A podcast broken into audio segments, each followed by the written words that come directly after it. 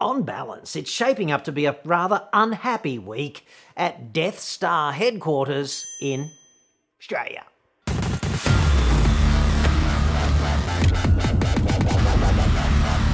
I'm John Cadogan from AutoExpert.com.au and I get new cars cheap for buyers here in Australia. Website for that, obviously. Or you can just, you know. The full federal court in Australia has just raised its middle finger to Volkswagen and declared, kindly jam your appeal where the Pope does not wash. That'll be 125 million bucks in fines. Thanks very much. Just like we said way back in 2019, you lying mother lovers. I'm paraphrasing, obviously, but that was the gist of it.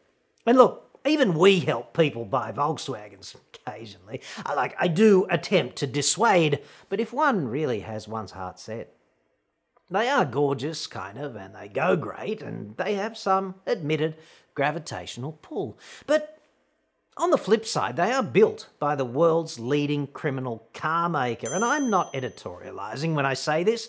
Volkswagen did plead guilty to three serious criminal felony type charges in the USA in January of 2017, and it cost them 2.8 billion US dollars in penalties.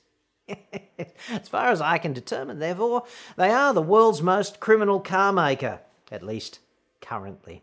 And you know, it is kind of like negotiating with the mob.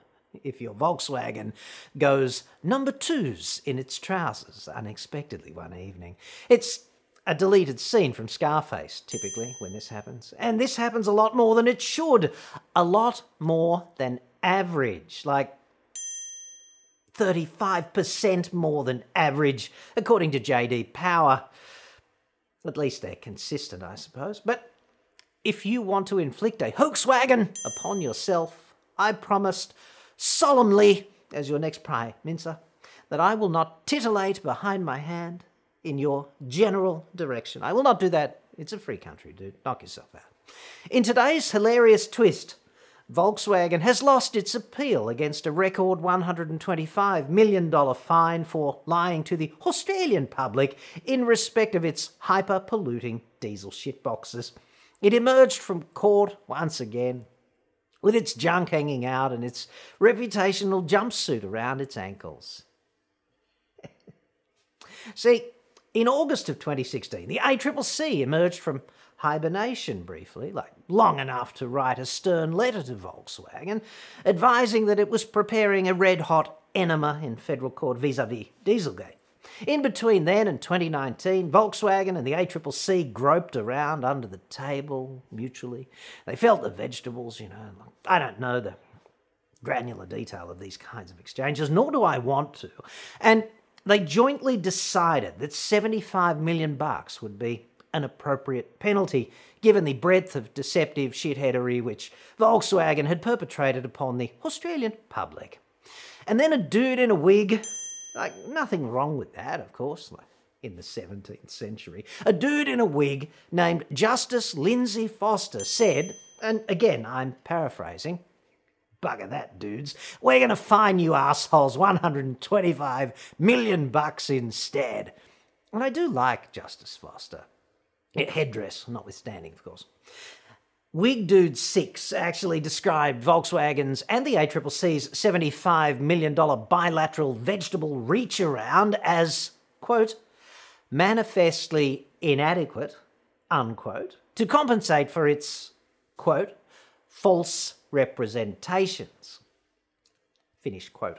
And this is kind of where I justify calling them liars, like Volkswagen. A lie is simply misrepresenting the truth or what the liar perceives the truth to be. So, if a federal justice declares Volkswagen to be an issuer of false representations on things that matter, of substance, in other words, in the consumer domain, then they pretty are, they pretty are, and they pretty much are liars henceforth. Wig Dude 6 actually said Volkswagen's conduct was, quote, an egregious breach of Australian consumer law of the worst kind imaginable. Yes. you got to do something. I might as well do it right, I suppose. It was a record fine, too, this fine. Roughly five times the previous gold medal for anti consumer shitheadery, which is held by a shonky business called Empower Institute. 26.5 million big ones there. And it's more than 12 times the previous automotive anti-consumer gold medal, 10 million bucks this time, held by Ford for the infamous power shit dual clutch transmission. Noteworthy effort that one. Volkswagen's basis for appealing the 125 million bucks was pretty much the standard toddler in the sandpit tantrum. Like, we agreed on 75, and then a nasty man in a scary wig made us pay 125. That's like, uh, well, it's uh, 50 more. Hardly seems fair. I'm paraphrasing, obviously. The actual words they used in the appeal were manifestly excessive. This is a company that makes 9 million vehicles a year, with revenue of 223 billion euros last year. 125 million bucks is not even chump change for those lying criminals. It doesn't even pay for the, uh, let's call them, uh, let's call them high class personal assistants.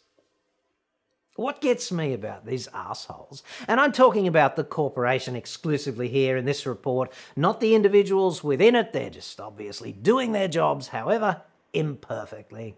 What gets me is that A, if Volkswagen were an individual, he or she would be a sociopath. Like, I'm not a psychologist, obviously, but it seems to me manifestly narcissistic and completely devoid of empathy to be obsessed about your own fair treatment when the thing that actually got you there into that domain of being a record holder on fines was an egregious breach of the worst kind imaginable. And now the consequences are all so unfair. That's a comedy skit that's just waiting to write itself. And B, do they ever do some internal calculus about the cost of losing? the reputational cost. Because every time they roll the dice like this in court and they lose, all of this reputation trashing shit, which could be loosely described as the truth about Volkswagen, and which is generally kind of neutrally buoyant and floating just below the surface, it gets dredged back up in the public domain.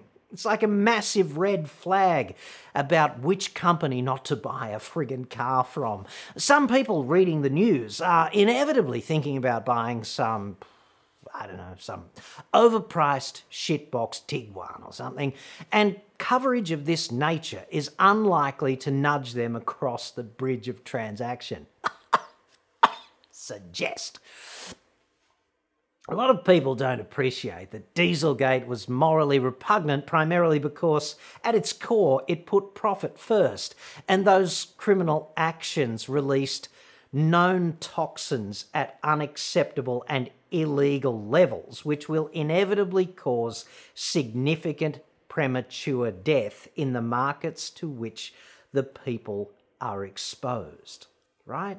And I think there's a substantial group of people out there, consumers, who don't understand Dieselgate and they think it was just some kind of regulatory breach and a fine and buying a Volkswagen is quite okay now. Like, and don't take my word for it on the premature death thing either. There is a great deal of corroboration on this, including an excellent report in Fortune.com by Noelle Eckley Selin, who's an associate professor of data systems, society, and atmospheric chemistry at MIT. Of course, Volkswagen spends several million dollars advertising every year, much of it with uh, much of it with the president of Australia and octogenarian Rupert Ninja Turtle, hero in a half shell turtle power. A lot of it gets dumped on him. And of course, Costello's cockheads at uh, nine, which explains why the coverage there confines itself to the thinnest veneer of facts with no consumer centric context, really. Thank God, therefore, for independent journalism and YouTube. Yes. Bottom line, another uplifting but inconsequential knee in the nuts for Volkswagen. It has sort of made Australia less shit. Plus, a timely reminder that they are lying criminals as advised by the federal court in Australia and the US Department of Justice, and it's kind of hard to argue with that.